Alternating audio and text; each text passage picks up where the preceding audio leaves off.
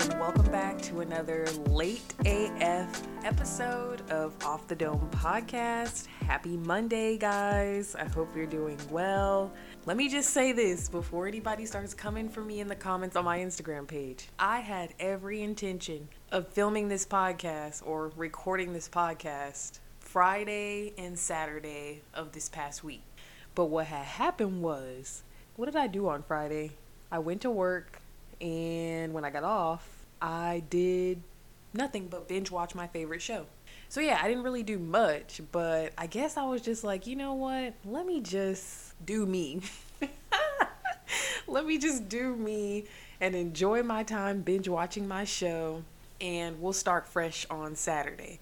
Well, then Saturday it didn't happen because on Saturday I took my mom to brunch at this place called Sticks and Stones it was really good. We had Big Red barbacoa tacos, and they were fire. So we did that, and then we went shoe shopping. And then after that, I went shopping by myself. I was in Target for two hours, but I got a lot of cute stuff because, newsflash, if you guys didn't know, Target and a lot of other stores are having like these blowout clearance sales because I guess they have more stock then they have people actually buying it. So they have more product than they can sell at the moment, I guess. So they are literally putting stuff on clearance. Like the clearance section in Target, I don't even usually go through that, but there were things on clearance that were actually cheaper than the price that it was marked. So, yeah, if you guys shop at Target, even if you don't shop at Target, I mean, I got stuff for like seven, eight, nine dollars and then, you know, just my regular everyday stuff that I need to get. And you know what? I was really freaking out because you guys know that there's a shortage of pretty much everything. And I heard that there was a shortage of feminine hygiene products. So I was like, let me come up in here and see if I can get my tampons because the last time I went to Target, I couldn't get the tampons I needed. And I used the the L brand tampons. I used to support the Honey Pot, but the only thing is the honey pot like i need super tampons like super or super plus tampons. The honey pot does sell super tampons but you only get 18 in a pack and they're almost eight dollars. And 18 in a pack i mean that wouldn't last me my entire period. I feel like i at least need 30 tampons for my entire period more or less. Maybe i need less than that but a box of 18 is really like that's really pushing it because that's really not giving me anything. So I always get the L brand. I really like them. They're kind of like I don't know if you guys have ever tried U by Kotex. Those really sleek tampons, like those are the type of tampons that I like. They get up there easy and it's good to go and you're fine. I don't think this is TMI because I'm sure a lot of people that listen to this podcast are women. And if you're not, then you should know what type of hygiene products to buy your wife, your fiance, your girlfriend. I don't know you men need to know what feminine hygiene products are and where to buy them. So you're welcome in case you were wondering. But I went in there and they did have the the size that I needed, so I went ahead and grabbed a box. But then when I was leaving, I was like, "Dang, I actually should have doubled up on, you know, the feminine hygiene just in the event that I can't get them next time." I'm just hoping that that's not the case. And then the other thing with the feminine hygiene literally a couple of weeks ago, Twitter was up in arms because apparently the Honey Pot, which is a black owned brand, changed their ingredient list or changed like before the bottle used to say like certified organic. You could pretty much read all of the ingredients on the list. Most of them were like just natural household products that you have, like maybe apple cider vinegar, vinegar, you know, stuff like that coconut oil, whatever the case may be. I don't even know what the original ingredient list really said because I started using the honey pot like over two years ago. So I had just been buying it and it's been working for me and I like it and I like that I'm supporting a black owned business. Well, Twitter went up in arms, black Twitter, of course, because they're like, we supported you, and then you didn't went and change the ingredient list and didn't tell us. And see, I didn't want to just jump on the bandwagon. I wanted to do my own research to see like what the heck was going on because it's like obviously I've been using this stuff for the last 2 years, so if the ingredients have changed, then maybe I need to stop using it.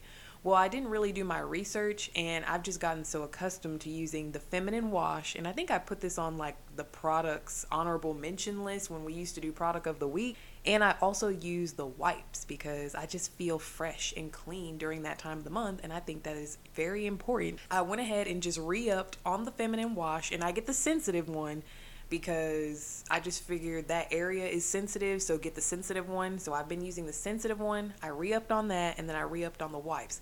Now, what I will say, without having done any research on my own of what actually changed on the ingredients, or if maybe they just changed the packaging, I don't know. But what I will say is that now the feminine wash has like a like a tingling sensation and the wipes do not for me that's just for me. Like before, the feminine wash was literally like you were just putting foamy water up there and you couldn't tell like there was no tingling sensation for me but i felt fresh and it was fine everything was good when i used to use the wipes the wipes kind of had like a tingling sensation nothing crazy but you guys know that if you've ever heard anything about the honey pot pads then you know that those pads apparently be having your girls tingling down there. So I've never purchased the pads. I'm not a pad kind of gal, anyways. Yeah, so it's like the products flip flop. Honey Pot products are already expensive. That's $16 worth of stuff. So I'm to just use it until it's gone.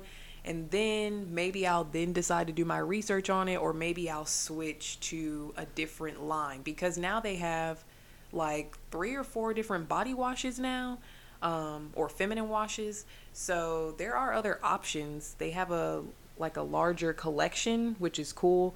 So yeah, definitely don't just jump on the bandwagon with everybody else.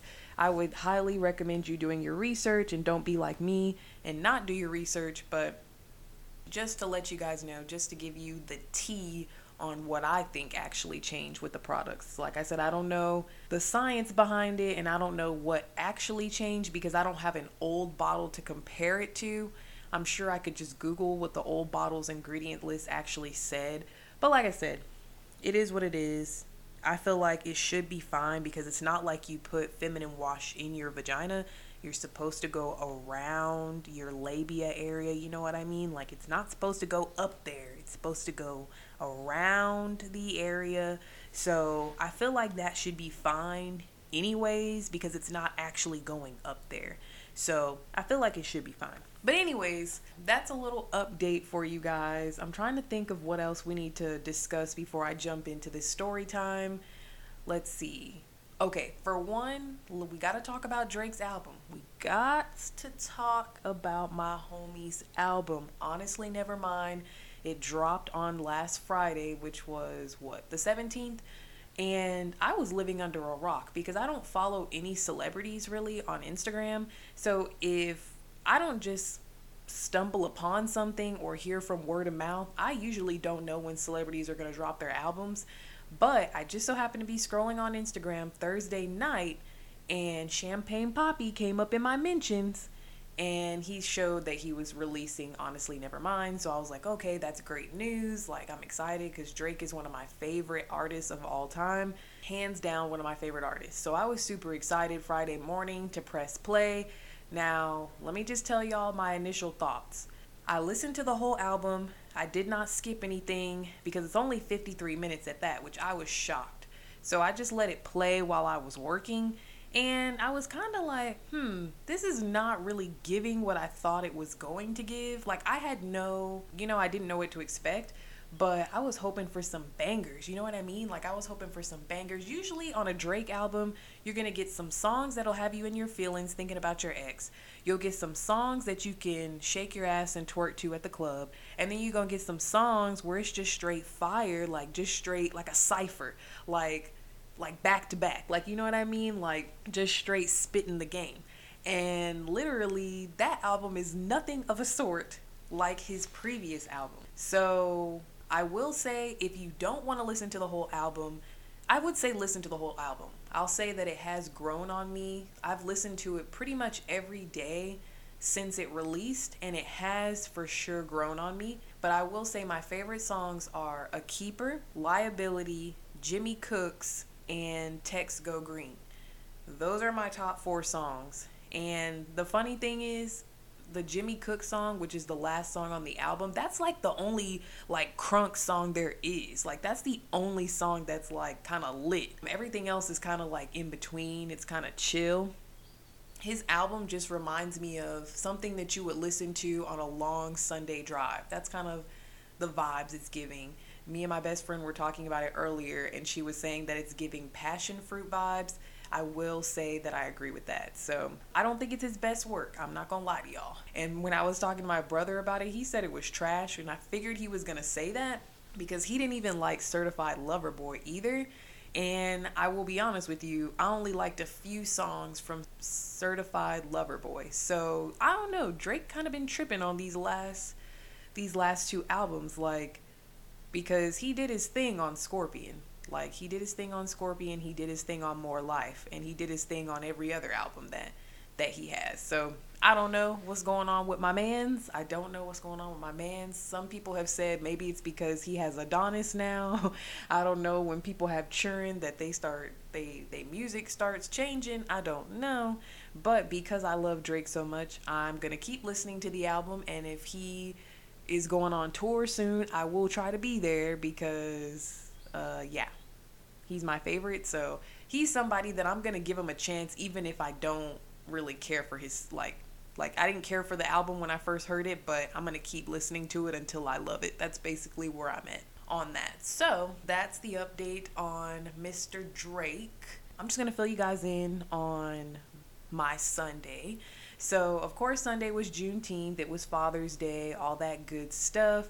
I actually had a great weekend, guys, and that's kind of the reason why I was like, you know, I don't think my friends on my podcast are going to be too mad that they're going to get a late episode because I just really had a great weekend, guys. Like, I think that over the last couple of weeks, probably since I got back from Atlanta, life has kind of been tossing me a lot of curveballs. There's just been a lot of I don't want to say drama, but I'm going to say drama just because I don't really know what else to say. A lot of drama, a lot of things in the world that are just popping off left and right. So, ever since I came back from Atlanta, and then of course, you guys know that trip was a huge disappointment. I've kind of just been like all over the place, like in my feelings, like just going through the motions. So, I've just been living for this past weekend was great, and the weekend before that was also great. So I'm just kind of living in the moment, trying my best, trying to really appreciate the days where my anxiety is basically almost non existent. I think the reason that is the case is because I have completely stopped watching the news. And I go through periods where I stop watching the news and then I go back to watching it. And what I've noticed is when I do not watch the news, I kind of feel more like I can take on the day. I feel like I can take on the day. I can be a productive citizen in the world. I feel like I feel like I'm almost living in my own world. And I think that's the reason why sometimes I go back to watching the news because I feel so shut off from the world when I do stop watching it. But what I've come to realize is there's just certain things that I just cannot do for my own mental sanity. And at the end of the day, if something happens, I'm going to find out about it because I am active on social media. So I will find out about it whether or not it's on social media or by word of mouth from friends or family or somebody at work. So, truthfully and honestly, I don't really need to watch the news. And I also don't need to watch the news to know that gas is almost $6 a gallon. Like, we living in the dark times, y'all. Like, we are living in the dark times. So, I don't need to watch the news for that. You know, if there's any type of natural disasters, I'm sure I'll find that out without actually watching the actual news. So, I'm working my way around not watching the news and just watching things that don't really get me riled up. So, what I've been doing is I've been rewatching all of my favorite shows, and it's like throughout the week, I just feel so lost in the show that I don't even know what's going on around me in the real world, and it makes me feel safer to go about my life in the real world by not watching stuff that's going on in the real world. So, yeah, it's really interesting. Like, I started rewatching Star, and I love that show and I just started rewatching it and I'm just living for it. I'm living for it. So like whenever I feel like my anxiety is really bad or I feel like I'm in a black hole or I'm trapped, usually what I'll do is I'll watch either like old cartoons or I'll watch one of my favorite shows that I've already seen. Somehow that makes me feel better. I don't think it's the cure all or anything like that. I'm not saying that anxiety is going to be cured by me watching Star. It's not. But it has been working for the meantime. So the way I look at it is whatever works is what I'm going to try to do.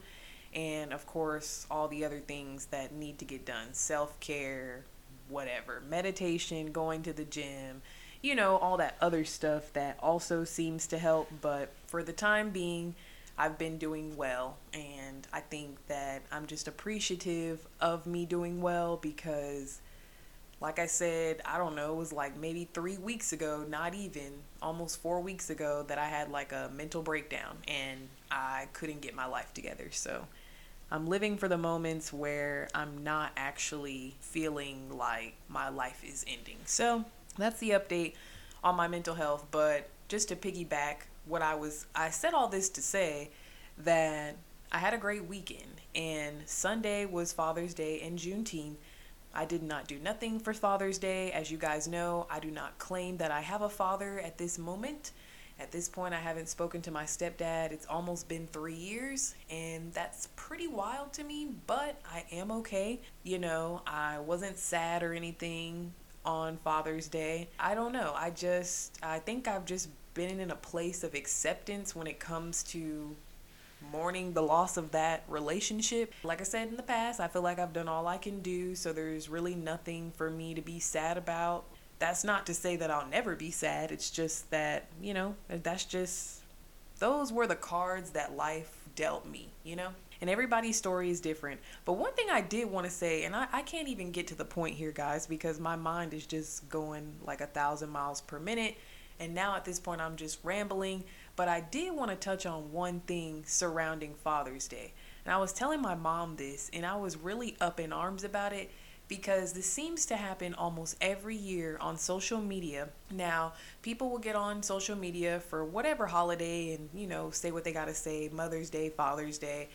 And it seems that on Father's Day in particular, some people get real up in arms when people who don't have a father figure in their life or who had like a father figure abandon them or whatever the case may be, when those people celebrate their single mothers, that seems to be a source of outrage in the black community. And it's really mostly what I've seen is in the black community, which would make sense because if we're being honest, most of the time, absentee fathers are usually more rampant in the black community. So it makes more sense that this is always a topic of conversation for Father's Day. But people who have both parents in their household seem to always be up in arms when people who only had a single parent, and it's usually going to be a single mother, I'm not saying that's always the case, but in the black community, that seems to be a common theme single mothers. So why is it a crime? If I tell my mom Happy Father's Day when essentially she's been playing both roles all my life. She's been playing both roles even if my stepdad was in the picture because he wasn't doing enough. So it's like, you know, if a single mother has been playing both roles, of course, a mother can't necessarily teach you things that a man can teach you. But if they play both roles, I don't understand why we can't give them their flowers. And I think that people who come from two parent households, sometimes they become really insensitive to people who didn't have that life. Like that's the standard average life, and not everybody has the standard average cookie cutter white picket fence. Like nobody. Not everybody has that luxury to live with both parents or get that experience. I would venture to say that most people had an abnormal family dynamic or a blended family. So it really grinds my freaking gears when people feel the need to make people who had single parent households feel bad if they want to praise that parent where even though like even though father's day is meant for fathers sure but if my mom took on that role well then it's going to be a happy father's day to her. And then it's same thing on mother's day. If the father took on that role and ended up playing both parents roles i don't understand why it's a problem that we praise you know, are single parents, whether that's a single mother or single father. Being a single parent is not easy, and I just honestly can't even imagine how much single parents go through, especially if you have more than one child. Like I said, my mom was a single parent of two, and to this day, I still can't really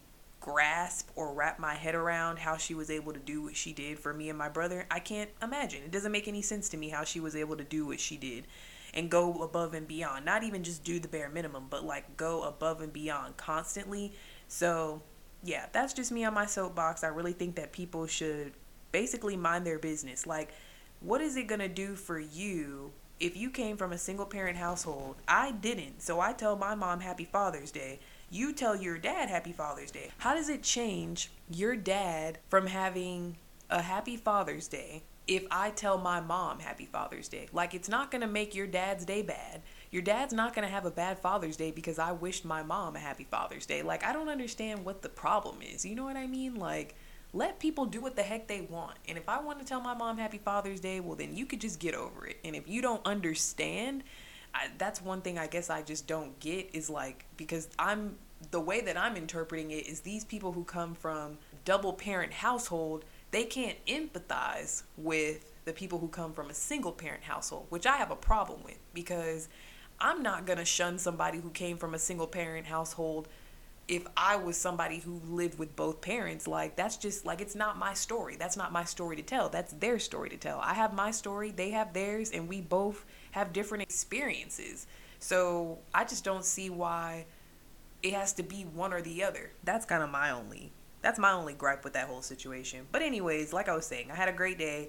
It was Juneteenth also, so it was nice that basically what me and my mom decided to do was we went to go support a black owned business and we got some soul food at this place called Miss Kitchens and it was the best soul food that I've ever had that wasn't home prepared by someone in my family. I got fried chicken, collard greens, mac and cheese. They even have Kool-Aid there, you guys and then I got some hummingbird cake, which is basically carrot cake. The food was bomb, and then they did the little Juneteenth celebration in LA, and they broadcasted it on CNN last night. So we watched like snippets of that, and we was just out there wilding and dancing. Me, my mom, and my brother. We went on a family walk. It was a good time. I really enjoyed myself this weekend. So when I got back, it was almost 11 o'clock last night, and I was like, you know, I don't think my besties will be mad if they get a late episode. So I basically came home, ate, and went straight to sleep. And then I woke up and I was like, all right, guys, I'm refreshed and I can get you guys an episode today. So let's get it popping. But yeah, that that's really the update so far. We talked about Drake, we talked about the weekend, we did a mental health update. So I feel like we are now ready to jump into the story time.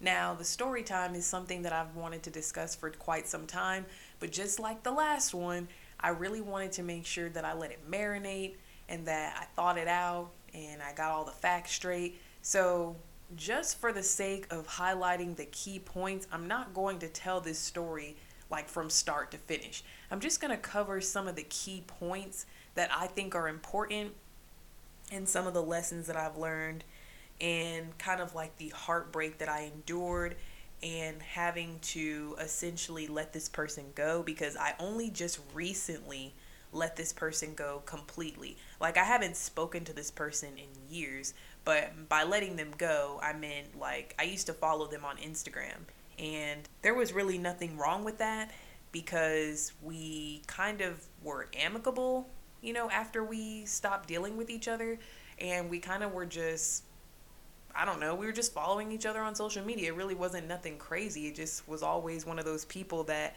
I never deleted off social media.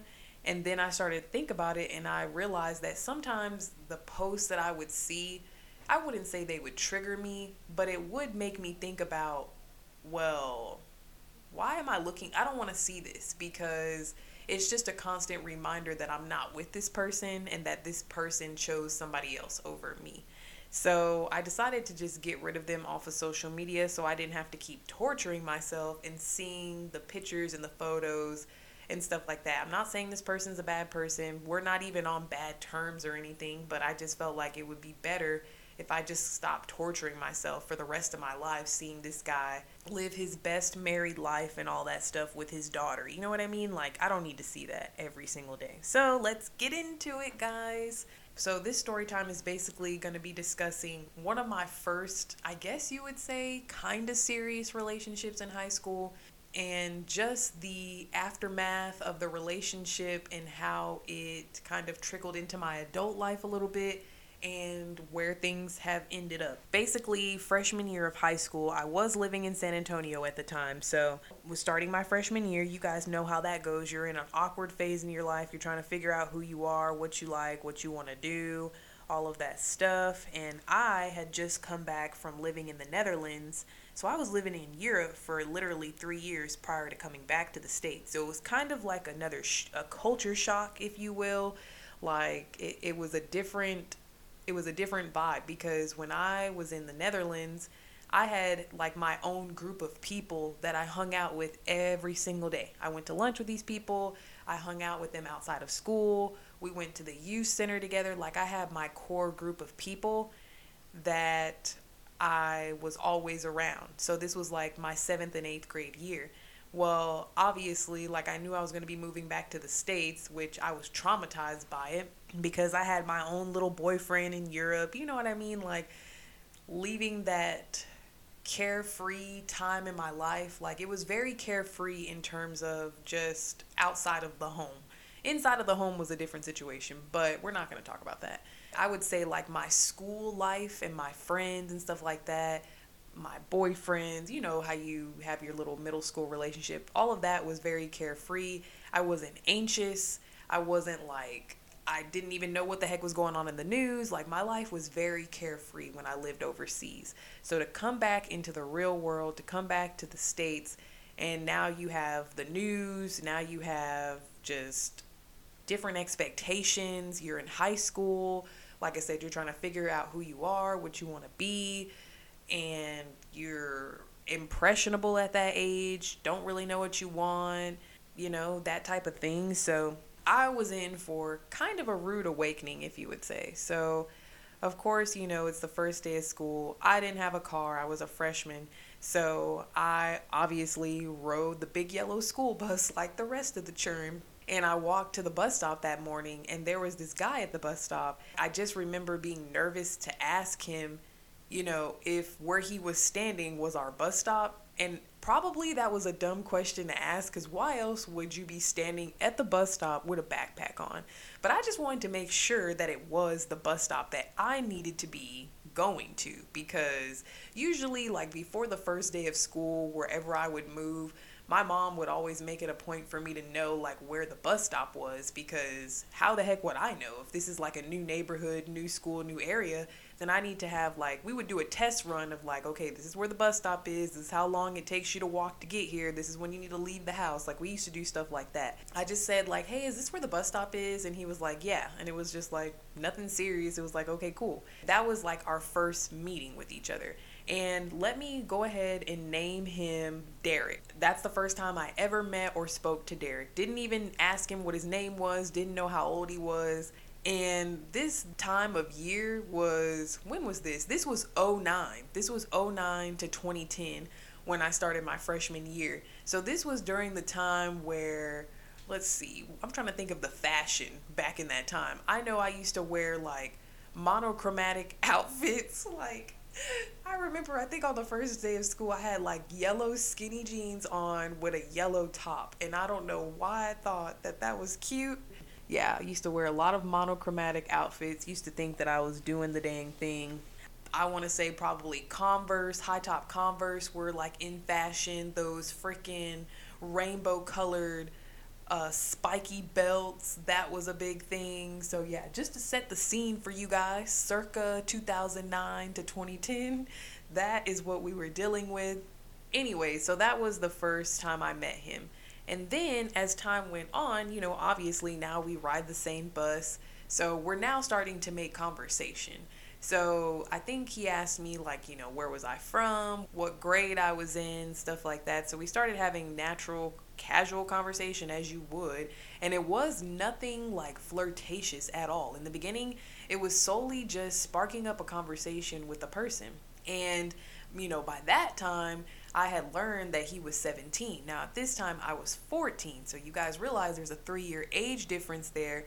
And at the time, which is going to be the theme of this entire story, was that that was too big of an age difference and my mom was not here for it. And for me, I guess I felt like it was an age difference because if you think about it, like that means the dude's almost about to graduate. He's almost 18, so I'm just now starting school, and you're almost four years older than me. So the age gap was a big situation, which we're gonna get into. But it's kind of like that was our demise was the age gap. That was really our really our only problem was the age gap. But at this point, you know, we were just having natural conversation. I wasn't even thinking about dating the guy. And matter of fact, I could have sworn my mom told me that I couldn't date until I was 16 at that point. So at that, I wasn't supposed to be dating anybody. But in middle school, like I said, I did have like some middle school boyfriends. But you know, a middle school boyfriend is somebody that you hold hands with down the hallway and writes you little notes and you sit at lunch with them. Like that's all that a middle school boyfriend is. Like and you send them messages on MSN Messenger and MySpace. Like that is all my middle school relationships were. They weren't nothing more, nothing less. And with the exception of the fact that we used to go to this place called the YS, which is the youth center in Europe, and we used to go on like trips over the summer and after school stuff like that. So if I wanted to spend time with the person that I was with, that would be where that would happen. But it would never be nothing scandalous. You know what I mean? Like at least it wasn't that scandalous. It might have been somewhat scandalous, but y'all know how the middle school relationships were back in the day. Okay, back to the story. So yeah, I'm not even thinking about dating the guy or anything. So his age really doesn't matter to me because I'm just thinking of like, you know, we're just cool and we're just friends. Well, it comes to find out that we end up having a class together. So we ended up having Spanish together. And I think this is where me and him obviously started to get to know each other a lot better because we had Spanish together. So we had Spanish and we rode the same bus and we lived in the same neighborhood. Well, you know, time passes, we're getting closer, we're still talking every day. And at one point, I think that we did a friend request on Facebook. I don't even think that he had my number at this point. So we did the friend request thing on Facebook. We would chat on Facebook and stuff like that. And then it started to get a little bit more serious. It started to get a little bit more flirty. You know, I started to kind of like him, think he was cute, and vice versa.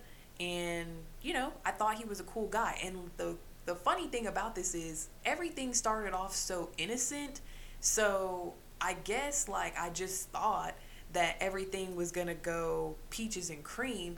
I didn't really think that anything was going to go south with this guy because he seemed like a nice guy. He wasn't like pushing up on me or anything like that. Everything was very casual, very natural, very easy. Nothing was forced. I didn't feel like I had to be someone that I wasn't. So I guess that's one thing that really drew me to this guy. Now, the age situation didn't start playing a factor until I started to really get interested in in him. So basically what ends up happening because we got in a rough spot before we even started dating. Basically what ended up happening, I had a friend in in high school. I would say that, you know, she was like my best friend freshman year. I think we met in gym class and then we also had Spanish together. So we had Spanish with the guy together and we had gym class together.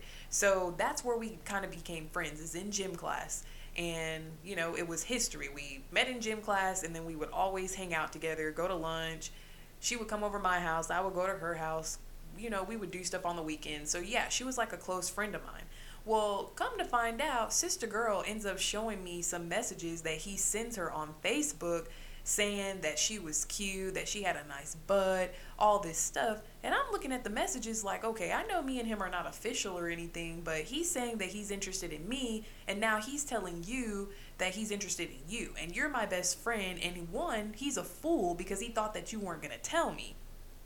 And the thing was, she wasn't really interested in him like that because I think she had her eye on somebody else, and somebody else had their eye on her. she was just one of the girls that all the guys were after. Like she was just that girl. So sis was that girl and I'm not mad at sis. At the time I probably was mad at sis because people just liked her because of how she looked and that's just how it was. And yeah, that's just how it was in high school. So when I was around her, it was always the attention was on her. The attention was rarely ever on me. So I just knew that that's how it was going to be. So the fact that this guy was interested in me, at least that's what he said, and then comes around and ends up trying to be flirtatious with her kind of made me feel like okay so maybe he doesn't even really like me because he clearly is into my friend and he's probably gonna go for my friend because my friend obviously like i said she has a big butt she had nice curly hair so that was what people wanted they wanted mixed girls that look like that and that's actually a conversation for another day because we could even go into the whole politics of hair and skin color and all that stuff. We could go into a whole other podcast episode talking about that alone. But I'm just giving you guys like a picture of what the times were back then and the mindset and what I knew to be true is that the guys wanted the mixed girls. I'm not mixed. And that's what they wanted. And so my friend was a hot commodity at the school that we went to, and every time I was around her, I kind of felt a little bit inferior to her. But she was a good friend. There was she wasn't making me feel that way. That was just my own insecurities. So, just to clear the air on that. So yeah, she shows me the messages, and then what do I do? I say, okay, bet. I'm a fall back because one thing about me, y'all, I'm a fall back. You don't gotta tell me nothing. If if I see something I don't like, I might not even let you know. I'ma just fall back. This is how it was back in the day. So she shows me the messages, and I'm like, okay, cool, bet. Like I'm just not gonna fool with him anymore because clearly he thinks I'm stupid, and I'm not gonna be like played by somebody who, you know, like I don't need to. It's not even worth it. So we go to school the next day, and I think he tries to talk to me. And I basically just kind of gave him the cold shoulder. I just stopped talking to him. He kind of was confused. He didn't know what was going on. He was just like, you know, what did I do? And I said, well, I found out that you were trying to talk to my friend. So, you know, I really would just appreciate it if you go mess with my friend. Like, I don't really want to talk to you because, I mean, you led me on to believe that you were interested in me and it seems that you're interested in my friend. So, you know, I don't really have anything else to say to you, and, you know, that's a done deal. And I said it real straight like that. I wasn't even sad. I kind of was just more disappointed. And I just let him know that. And I think over the course of like a week's time, we were riding the bus and he had an older brother. And I remember his older brother being like, Man, I know you ain't sad over no B, and that's problematic in itself but you guys like like i said this is the time this was 09 2010 yeah his brother was like i hope you ain't sad over no b like no b is worth that and blah blah blah like it's not even that serious and i'm just overhearing this conversation because obviously this conversation is about me and my friend and i'm overhearing it because they're probably sitting like two seats behind me apparently he was like real sad about it like that i stopped talking to him that i didn't want to communicate with him because he tried to play me well you know, that's all said and done. And then I guess we ended up talking about it. And I guess we worked it out to where I said, like, you know, we can be cool or whatever. I didn't necessarily say, like, you know, I want to be in a relationship with you. I just said, I just didn't like what you did. And I would have respected you more if you would have came to me and said, like, hey, I'm interested in your friend. I was like, it's just the way that you went about it that I didn't appreciate and obviously that makes me not want to trust you because I can't trust you if you're going behind my back talking to my friend. We ended up deciding to be friends. We worked it out and you know, he said that he was wrong for doing that and he apologized.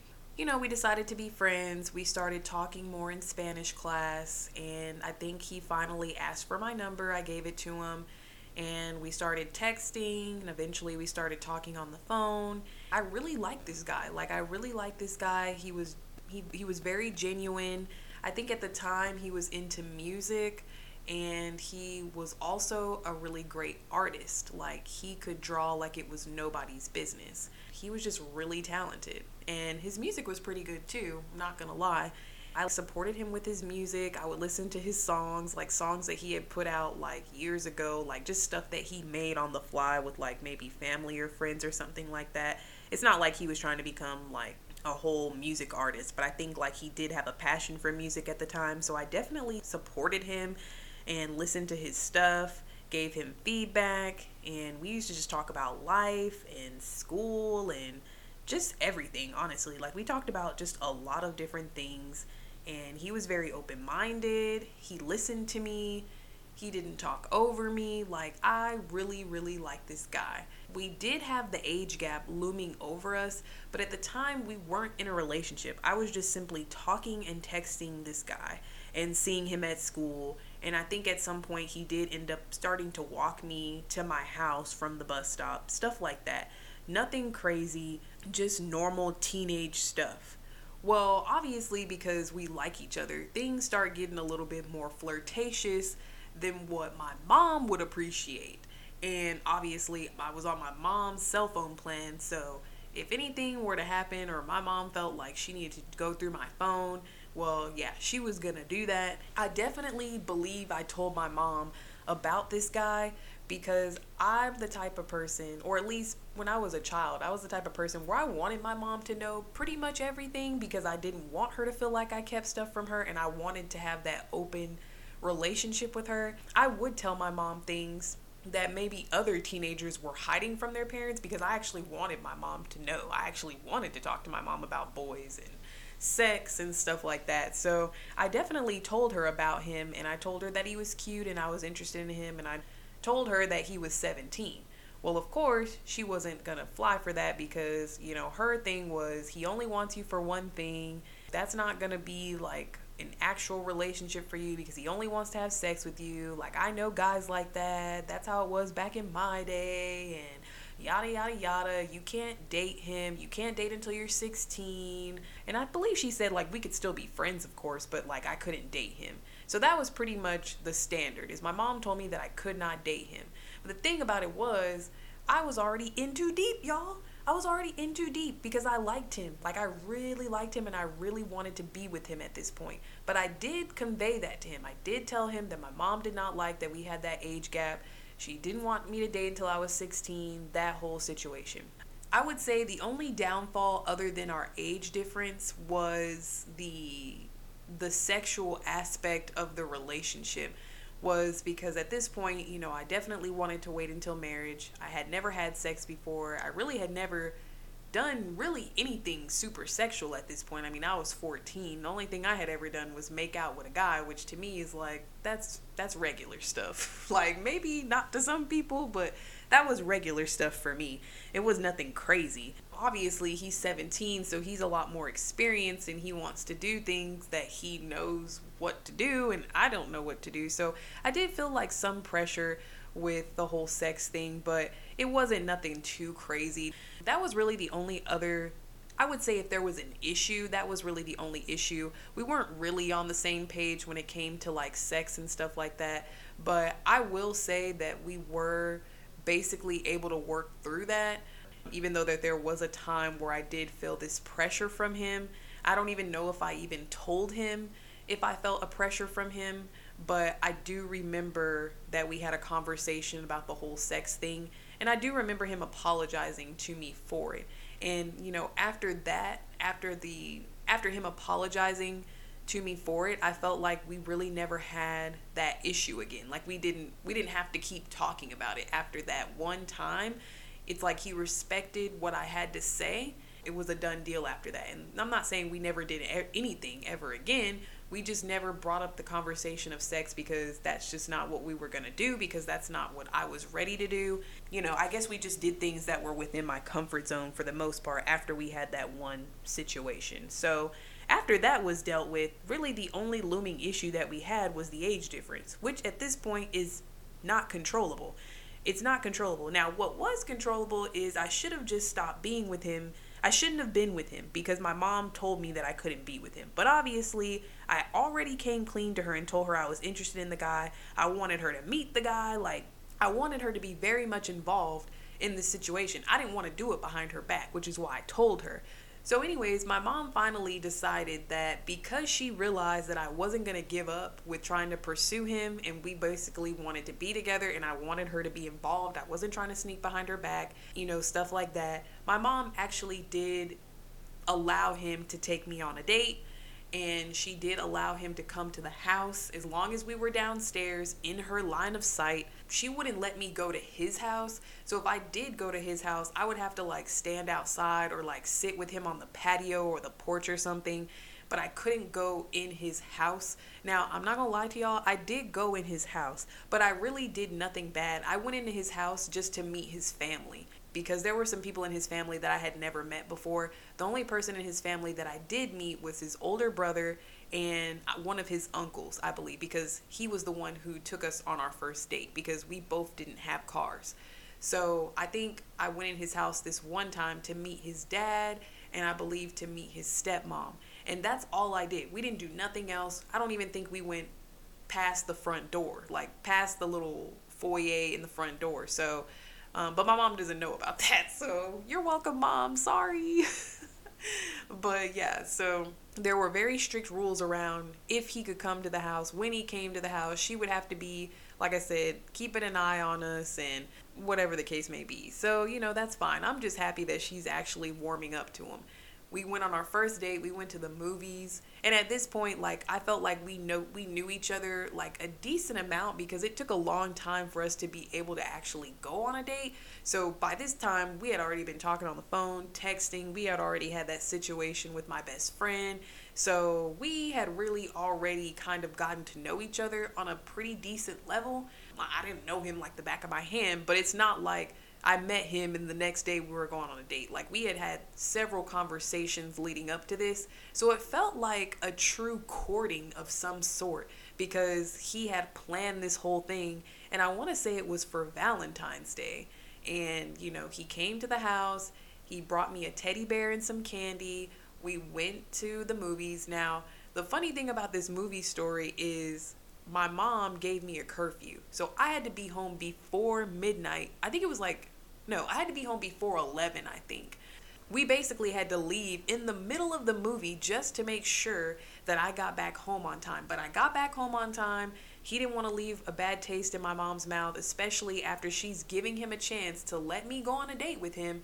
So, you know, we left during the middle of the movie, but it was a great first date. Like, it was a great first date, even though movies are not my first choice for a date. But I was 14, you guys and I felt like he was respectful of my mom's wishes, even though we kind of did have an attitude about the fact that we had to leave. But you know, he was just like, you know, like let's just respect what your mom says. Let's get you back home on time because if you miss the curfew, then I'm probably never going to be able to see you again outside of school. So let's just do right by your mom so that way we can keep seeing each other, you know, on her terms. And I was like, you know what? That makes a lot of sense. Let's just go ahead and do that. So we did that. He did meet a good chunk of my family members and none of my family members had a problem with him really. But they did have an issue with the age gap. That was like i said always a looming issue was the age gap between me and him because and the problem with that was i don't even know if i would have thought it was such a big deal if the adults didn't make it such a big deal but I guess the reason why they were making it such a big deal is because they're thinking from their own experiences like, what would a 17 year old want with a 14 year old girl? Like I said, I'm not going to say that a part of that was not true. I did say that I did feel pressured, you know, with the sex thing at one point. I did feel pressure with that. There was like a good couple of times where I did feel some type of pressure. But like I said, we did address that together. And as a result of re- addressing it we kind of knew like where we stood with that and what i could do and what i could not do. Like i said like you know that was a part of the relationship that was a little bit of a struggle but it was a struggle for many things. It wasn't just because he was older than me. It was just a struggle because i wanted to wait until marriage and just the whole situation. You know what i mean? So it wasn't really the the relationship wasn't sexual in nature is what i will say because I've been in some relationships where the relationship was sexual in nature, like that's all it was. Even though that's not maybe what I wanted, but that's all it ended up being. But we actually had a genuine relationship. Like we cared about each other, we cared about each other's goals and aspirations. We didn't just talk about sex, we talked about a lot of stuff. And like I said, he was very genuine and he listened to what I had to say. He comforted me. Like there was just a lot of good things about that relationship that outweighed some of the negative parts about it that we just had to navigate through. And I also remember that when we were in school, you know, people were starting to get word that we were in a relationship. And of course, all the girls my age are praising me because they're like, oh my God, like that man is fine. And, and I can't believe you're with him. And he's like one of the finest boys in the school. And I guess to a degree, I couldn't even believe it because I just thought I was like average back in high school. I didn't think I was nothing special. You know what I mean? Like, I was not confident in, in high school. Matter of fact, I remember ninth grade year always walking in the hallways with my head down. So I didn't have like a lick of confidence in high school, like early years at all. So the fact that he liked me and he didn't want any of these other girls that he could have gone after kind of made me feel like, well, I must be something special. But from an adult standpoint, it's like, okay, he's 17. Why doesn't he want somebody his age? And I just always would argue back that that's just not what it was about because it's not like we planned to be together. You know what I mean? Like he didn't know I was going to be at the bus stop that first day of school. I didn't know he was going to be 17. Like I didn't plan this. It just kind of happened. Like the situation kind of just fell into my lap. And once I started to get to know him, I just really liked him. So there was really no turning back cuz I wasn't really willing to give it up until like I gave it a fair shot. And once my mom started warming up to him, it just kind of made me feel like, well, you know, maybe we can really make this work. If my mom is on board, that's the only person I really care about. Everybody else, if they're mad, then it's like you could take that up with my mom because I live with her and her opinion is the only one that really matters. So if she's giving him a chance, that must mean that it's worth giving it a chance. Well, of course, my mom ended up going to Afghanistan my sophomore year of high school, so I wasn't even there my sophomore year of high school. Now, we had cultivated this whole relationship. I don't know how long we dated, to be honest with you guys, but we dated for quite a bit of time and probably broke up like two times in between, you know, that petty high school drama stuff. But I do believe at one point we did just kind of call it off and decided to be friends. So, you know, after freshman year, I moved to South Carolina, but we basically agreed to just continue to be friends and we we started off with a friendship and so i think that's the reason why we were able to continue a friendship because we started off with a friendship a lot of my relationships after him did not start off that way and i think that's the reason why i always find the need to like cut off my exes like if we ended on bad terms and we weren't really friends like there's no reason for you to be in my life but me and him actually did start off as friends and so we basically decided to keep this whole friendship going even after I moved from San Antonio and moved elsewhere. Like I moved to two other different places, you know, and I even came back to San Antonio. That's basically the origin story of this whole relationship and this is to be the part that literally ripped my heart into shreds. When I moved to Florida, which was the second half of junior year. Me and him were still on good terms. We were still talking. And I had even had a, another boyfriend after him, sophomore year, when I lived in South Carolina. I had another boyfriend.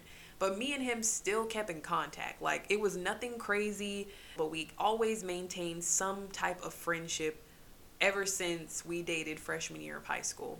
So when I moved to Florida, you know, I'm almost a senior, so we're like prepping to figure out what colleges we want to go to and doing the whole college applications and figuring out all that stuff. By the time I had left Texas and started going to all these other different schools and stuff that of that nature, he was a reservist in the army, and so he had a lot of background knowledge around I guess if you could go to school for free.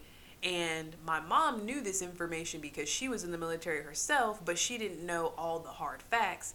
So basically, it comes to find out that he ends up telling me, hey, you could go to school in Texas for free if you do it under the Hazelwood Act. So then we start looking into it and we're like, oh my God, like I could go to college for free. So let's start looking into it. Well, long story short, we ended up getting that whole thing situated. And on my list of top colleges, it was Texas State, it was, I think, Howard, uh, Howard University, Texas State, and I can't even think of all the other ones. But I think it was a I think it was like four of them, but Texas State was my top one. Now, at the time, I told people up and down that the reason why I wanted to go to Texas State was because it was in Texas and I could go to school there for free and I wanted to go to school there and I really wanted to be a Bobcat and it was this whole situation, but deep down, I also knew that he was going to Texas State. So, I felt like because nothing really bad happened in our relationship, we didn't end on bad terms. We did kind of have a falling out, but we corrected it and everything was fine. We apologized to each other. So we didn't really end on bad terms. And because of that, I always felt like he was the one that got away. That is kind of like how I've always felt about Derek. That he was the one that got away, that we should have gotten married. Like, I just always felt like he was the guy for me because there are so many qualities about him that I genuinely loved. There were so many things that he showed me that I have really have yet to experience in any other guy that I've been with. So I always thought that he was the guy that got away. Let's go back to like high school. So like I said, I'm preparing for college, so top on my list is going to Texas State. He's at Texas State. I'm thinking I can go to Texas State, we can rekindle our relationship. The age difference won't matter anymore, so we shouldn't have any problems because that was our biggest issue was the age difference. Well, if we're both in college, it's not going to matter. So we start trying to rekindle the flame when I'm in Florida. We're talking, we're calling each other, FaceTiming each other, or like webcamming. Not FaceTiming, because I don't know if FaceTime was a thing back then we were webcamming on like ooVoo, talking, flirting with each other. You know, I'm telling him that I want to go to Texas State. He's saying that I shouldn't go to Texas State for him, but I'm like, oh no, but I really want to go there. Yada, yada, yada. Well, here's where stuff gets a little crazy. So he's going to Texas State. For the rest of my high school years, I didn't have a boyfriend, but we still kept in communication. I didn't really know like what he was doing in college. I didn't know if he was dating anybody. I didn't know what the heck was going on. I really didn't give it too much thought until he calls me one day and he tells me, "Hey, you know, I got to tell you like um, you know, this girl that I've been messing with thinks she's pregnant and I'm the father of her baby." When I tell you guys that when I heard this, my heart was on the floor, like and he was telling me this because we had built a friendship. Like we we could discuss these things and he could openly come to me about things. So we had that relationship. But my thing is, I'm also still trying to be with you. And I also thought that you were still trying to be with me. So for you to tell me then that somebody told you that they're pregnant and they think you're the father, well, that tells me that you weren't really serious about getting back with me because you're still messing around with all these girls that you're dealing with in college. And I'm fine with if that's what you wanted to do, but you have me thinking that we're going to be able to rekindle something if I get into Texas State. So that was the first time he broke my heart. Was was that moment. Was the moment that he told me that he was going to be the father of somebody else's baby because what can I do with that? Like what can I do with the fact that you're going to be the father to some other woman's child? Like that really broke me down for a minute. But I, I had to pretend like it didn't I just was mad, but I wasn't. I had to pretend like I wasn't really fazed by it, and I still tried to give him some advice. I was. I don't even remember what I told him, but I really tried to pretend like it, it didn't faze me. But I was really heartbroken about it. Long story short, I ended up getting into Texas State. Texas State gave me like three grand to go there, which is toilet paper. Turns out I ended up not going to Texas State after all because Texas State is in San Marcos. And I, at the time, did not live close to San Marcos and I didn't have a car. So I was going to be relying on other people, and there was no way that I could afford to live on campus because the Hazelwood Act only covers tuition and some fees, but it doesn't cover room and board and it doesn't cover a meal plan. So I couldn't even live on campus for that reason. Because of that, I decided to go to UTSA because I believe I applied to it as a backup school. So I decided to go to UTSA because it was in San Antonio and the distance was commutable and I could take the bus. So Texas State was no longer like an option. I basically just didn't go to that school. But when I got back, we did start seeing each other again. He started taking me out. We would go to Orange Leaf. He would always take me out all the time. And he would like we would go driving around, we would go talk just stuff like that. Very innocent. We literally, I don't even think I kissed this man when I came back to San Antonio to go to college. So it was always just catching up, reminiscing on old times, reminiscing on our relationship, you know, saying how much he loved and cared about me when we were together and stuff like that. And I'm just soaking it all in because I'm just waiting for the moment that he tells me, like, Sierra, like, I want to be with you. Like, it's always been you. It's only you. And ever since you left, like, nothing's been the same. And da da da da. I wanted him to give me the the freaking Dear John speech, guys. Like I wanted the Dear John speech and I did not get it. But he was still very sweet and would pick me up and take me out all the time. Never had to take my hand out of my wallet for this dude. I didn't even have to think about money when it came to him. And it was never like there was never a question about whether or not he was going to pay. He invited me, he paid. There was never any resentfulness for me not paying. There was never, like, he would never let me take my card out and pay for anything. Like, that was another thing that I liked about him because the guys that I've been with after that, not all of them, but my ex especially, like, it was just not like that. And I deserve to be wined and dined. You heard me? I deserve to be wined and dined. And Derek definitely made sure that I was taking care of. Now we weren't we weren't balling like we weren't getting wined and dined like we were college students. And when we were dating in the beginning it was high school. So it's not like we was doing all this fancy shit. But i'm just saying like whenever he would take me out i didn't have to worry about anything. And i love that feeling of you just being that guy. Like you you got my back. Like you you got it taken care of. Like yeah i have the money and you know i have the money and you know i can fit the bill myself but you're going to take care of me because you invited me and you care about me and blah blah blah. So i really love that character trait that he had. So yeah we would just spend a lot of time reminiscing and then i fell back into like wanting to be with him and blah blah blah. So then this is the second moment that derek breaks my heart so I decide, you know, we've been hanging out a couple of times, going out and stuff like that. My birthday's coming up. And I said, like, hey, like, do you want to do something with me for my birthday? Like, maybe go to dinner, go to a movie. He was like, you know, we're just friends, and it's not, it's not gonna be like on some like, it's not gonna be on some like romantic stuff, right? Like, you know, we're just friends. Like, you know, I care about you as my friend and stuff like that. But you know, I have a girlfriend. Mind you, guys, He's taking me out to Orange Leaf. He's paying for me. He's inviting me. I'm not asking to go out with this man. This man is inviting me to go do these things. He's picking me up from my mother's house to take me on these little dates. You know what I mean? Like, that's what they were to me. They were dates. So now all of a sudden, he has a girlfriend.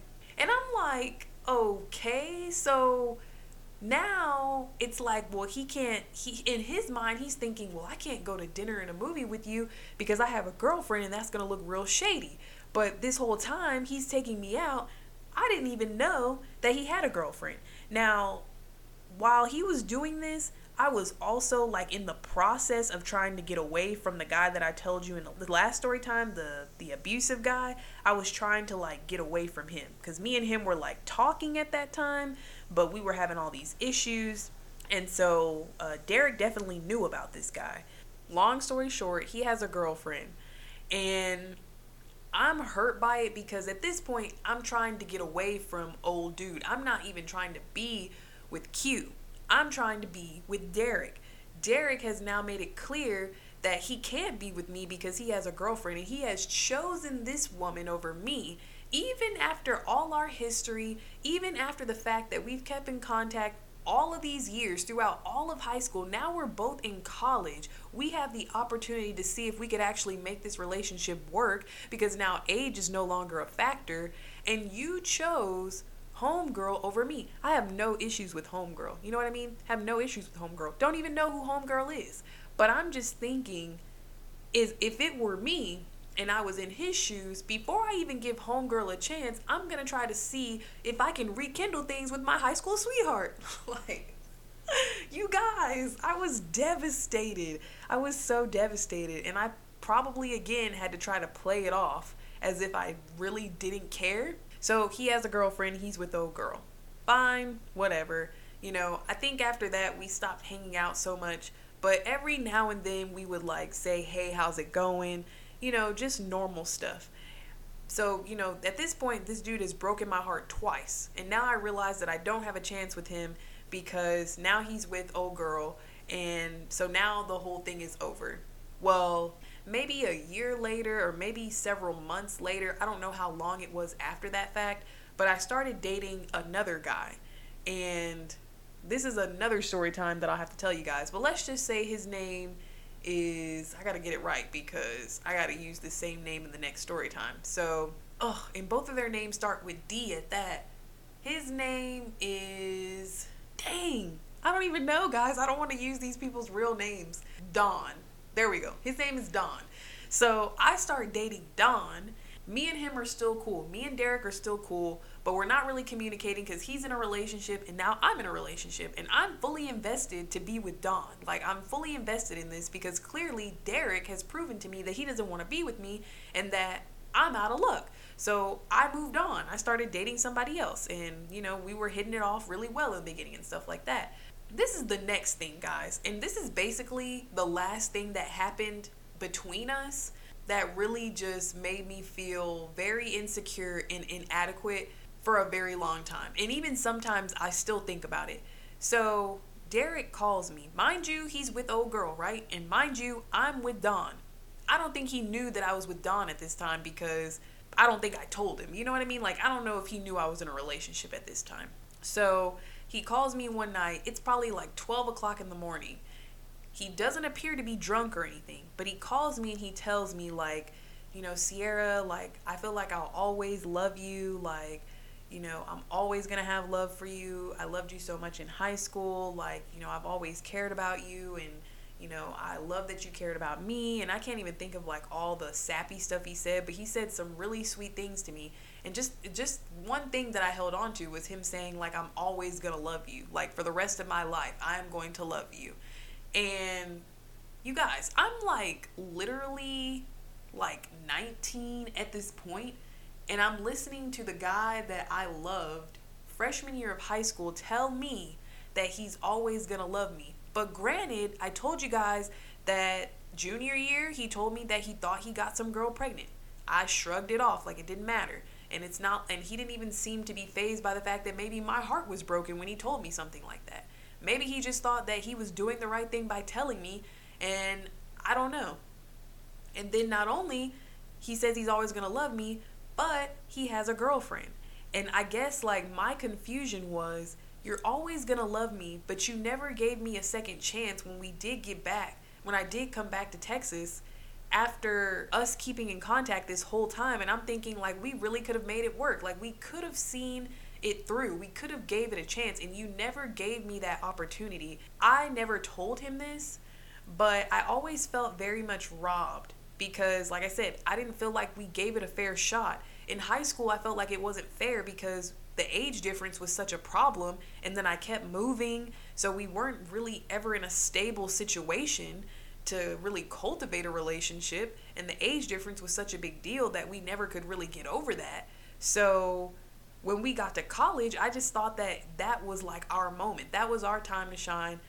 You know we could have got married. Like I don't know. Like I just thought that he was the guy. That's what I thought for a long time because I'm like, there's no way that you stay in contact with somebody that you used to be with. You've dated other people, you're still in contact, it's still like old times, you're still able to reminisce on your relationship and how much you guys cared about each other. There's no way that he doesn't have these feelings for me and that he doesn't want to give it a shot. So, you know, just him saying that, I just really was angry because I was telling him, I was like, well, I don't understand why you're telling me this because you're with oh, you're with old girl and I'm with Don. Like, we're not going to leave our partners for each other because I'm thinking you had all your opportunities to be with me and you chose not to, and you chose to get with Homegirl, so you clearly didn't want to be with me. And I said, So why are you telling me this? Because I'm not going to leave my boyfriend for you, and you're not going to leave your girlfriend for me. So, what is, the sto- what is the point of this story? Well, he tells me, Well, I wanted to tell you because I'm going to propose to my girlfriend. Well, I wanted to tell you that before you know, I proposed to her that I'm always going to love you. I just wanted to let you know. I wanted to make sure you knew how I really felt about you. So now I'm sitting here in the freaking twilight zone because you're telling me that you're going to love me for the rest of your life, but you're going to propose to your girlfriend and you didn't give me a second chance. But you're going to love me for the rest of your life. What's not clicking, Steven, with that with what he just said? Like I really felt like I didn't even know what I was supposed to do with that information because I really did like Don, the guy that I was with. But obviously, I have history with Derek. But Derek is deciding to propose to Homegirl, and there's nothing I can do about it. So I'm just mad. And it's not like at that point I would say that I was like in love with Derek. I don't know if I was ever in love with Derek. I definitely believe I love Derek with my whole heart. I really do. But I don't know if I would say that I was in love with him. I think maybe if you asked me in high school, I would have said yes. But I think now, knowing what I know now about love and what it truly is and what it should be, and the experience I've had recently with love, how I don't know if I would say that I actually was in love with him. I don't know. But that's just me. I don't I don't truly know. But I will say that Derek and Don were the guys that in each scenario I thought were in game. So I did love them a lot. I just don't think I was in love with them. Anyways, so you guys see how like that whole story doesn't really click. Like, how is it that you're gonna love me for the rest of your life, but now you're choosing to marry somebody who you're supposed to love for the rest of your life? And, and I asked him, I said, Are you gonna tell her that are you gonna tell your fiance that you just told me yesterday that you love me? He was like, No, because I don't think I don't think it's for her to know. I don't think that that's something that she needs to know.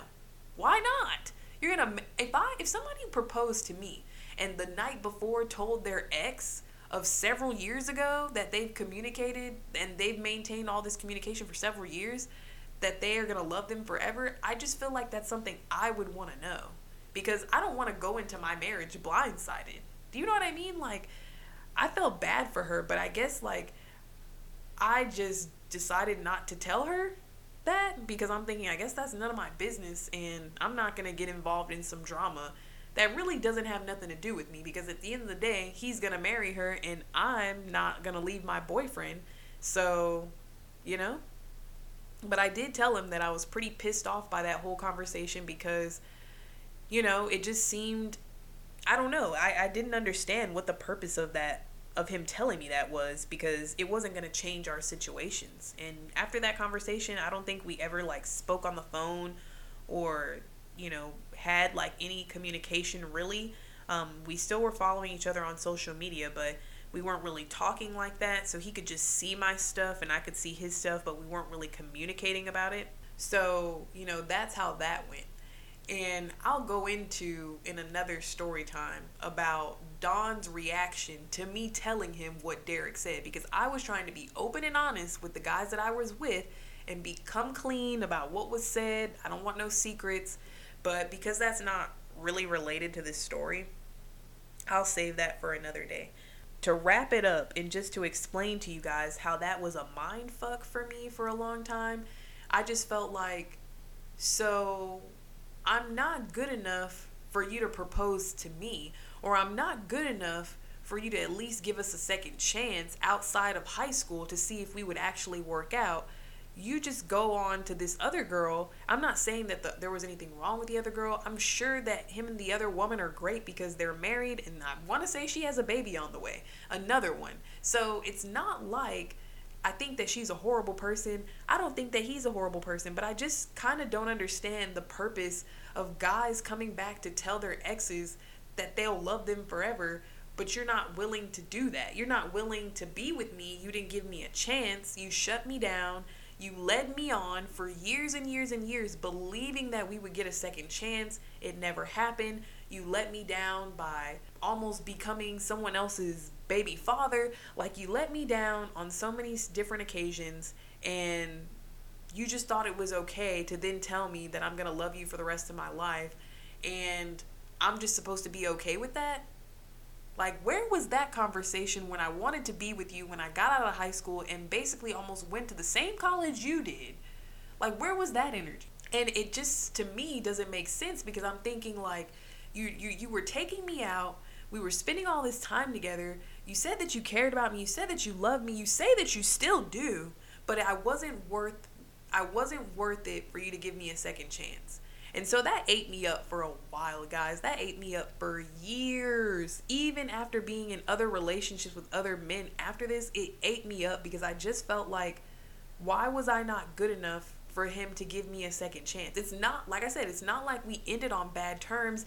It's not like there was anything wrong with us per se. Like, we didn't really have like super horrible issues. It was like petty stuff in teenage years and the age difference. So I'm thinking outside of that, if that was the only issue, there was no cheating, no infidelity, nothing like that. Yeah, like so it's like I just never understood why I wasn't good enough for him to give me that chance. And, you know, I basically had to live with that for a while. And it always would replay back in my mind, that conversation. And I just never understood how he was okay with doing that. And I don't even know if he ever even told his current wife what he told me because this is the same woman. It's the same woman that when I asked him if he would spend time with me for my birthday, this is his girlfriend at the time when we were in college. The same woman. And they look happy. And I finally did decide to you know, remove him from my Instagram so he can't see mine and so I can't see his. We haven't communicated in years, so there's no reason for us to continue to see each other's lives. I I really don't need to see your daughter. I really don't need to see that you taught your daughter how to ride her bike. I don't need to see that your wife, the same girl, is pregnant with your other baby. Like I really don't need to see this. Like I really don't need to see like the family of a man that I thought that at one point I could have married. I don't need to keep seeing that replay in my mind. I don't need to keep seeing that on my timeline because that only just makes me feel inadequate. It makes me constantly wonder, well, what the hell is wrong with me as to why I couldn't have you or why you didn't want me? Why you were willing to tell me before you proposed to the girl that you were always going to love me, but then you wouldn't propose to her anyways. Like, yeah, guys, that's basically that's basically the whole situation. And, you know, like I said, I always thought that he was the guy that got away because we really got along well. We meshed well, you know. Um, now, I don't know how that would have fared after all the life changes we've been through. I don't know if we would have ever worked out, you know, because, like I said, we never were given that opportunity. But I just really wanted the opportunity. I wanted the opportunity to see if it would have worked because I would say that was probably my least toxic relationship. And the only moments when it was toxic was because I didn't know what the hell I was doing in a relationship at that young. And, you know, we had a lot of growing up to do. That's just basically how it was. And I had to kind of teach myself that I'm worthy of love and that if somebody's not willing to give it to me and if somebody doesn't want to be with me, then there's nothing wrong with me because of that you know, there's nothing wrong with me because that person doesn't want to be with me. There's nothing wrong with me because he didn't want to give me a second chance. There's nothing wrong with me at all. Like that's just his decision and clearly that means that me and him were not meant to be together and you know, being with him did teach me a lot about the things that I would want in a relationship with a future partner. But, you know, I'm not to lie, sometimes it just it bothers me and it, I feel like I never really got closure you would think that having that conversation with him, him telling me that he's gonna love me for the rest of his life, was closure, but it just wasn't. It might have been closure for him because he felt like he came clean before he proposed to his woman. But I'm just sitting over here like, oh, well, yeah, thanks for telling me, but I can't do anything with this information because I have a boyfriend that I'm trying to cultivate a relationship with, and you didn't give me a chance at the time that you should have. So now I feel like I'm sitting in limbo here. That's the story, guys.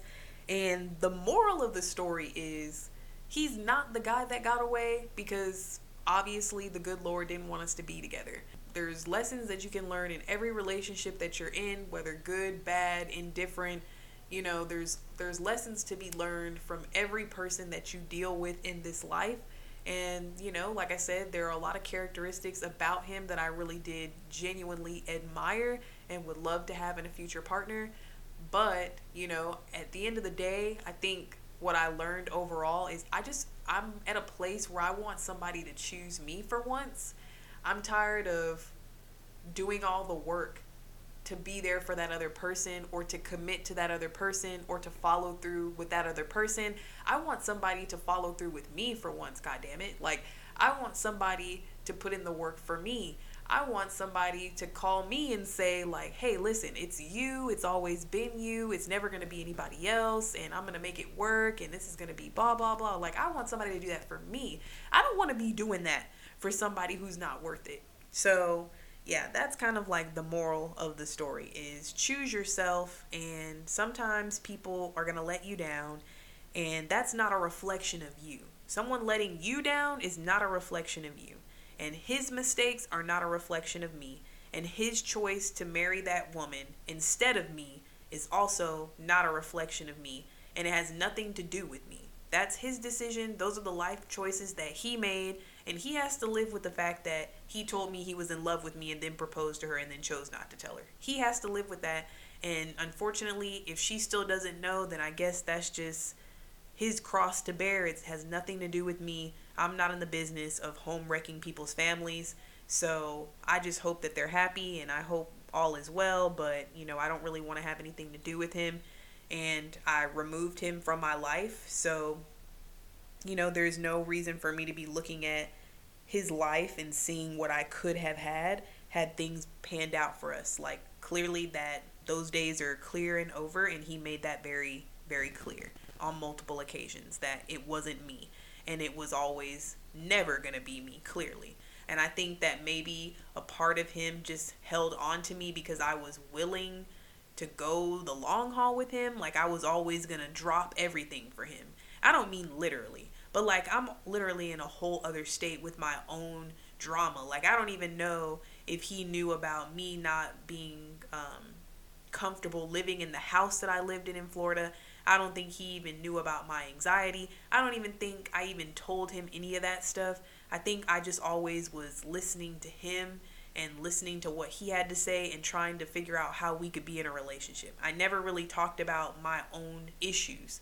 So you know, I think that he probably just kept me around because he knew I was always going to be there for him. And that's really what it was going to be because I genuinely loved him and I genu- genuinely wanted to be with him. So I, there was really nothing that I wouldn't have done to find a way to be with him if he was willing to be with me.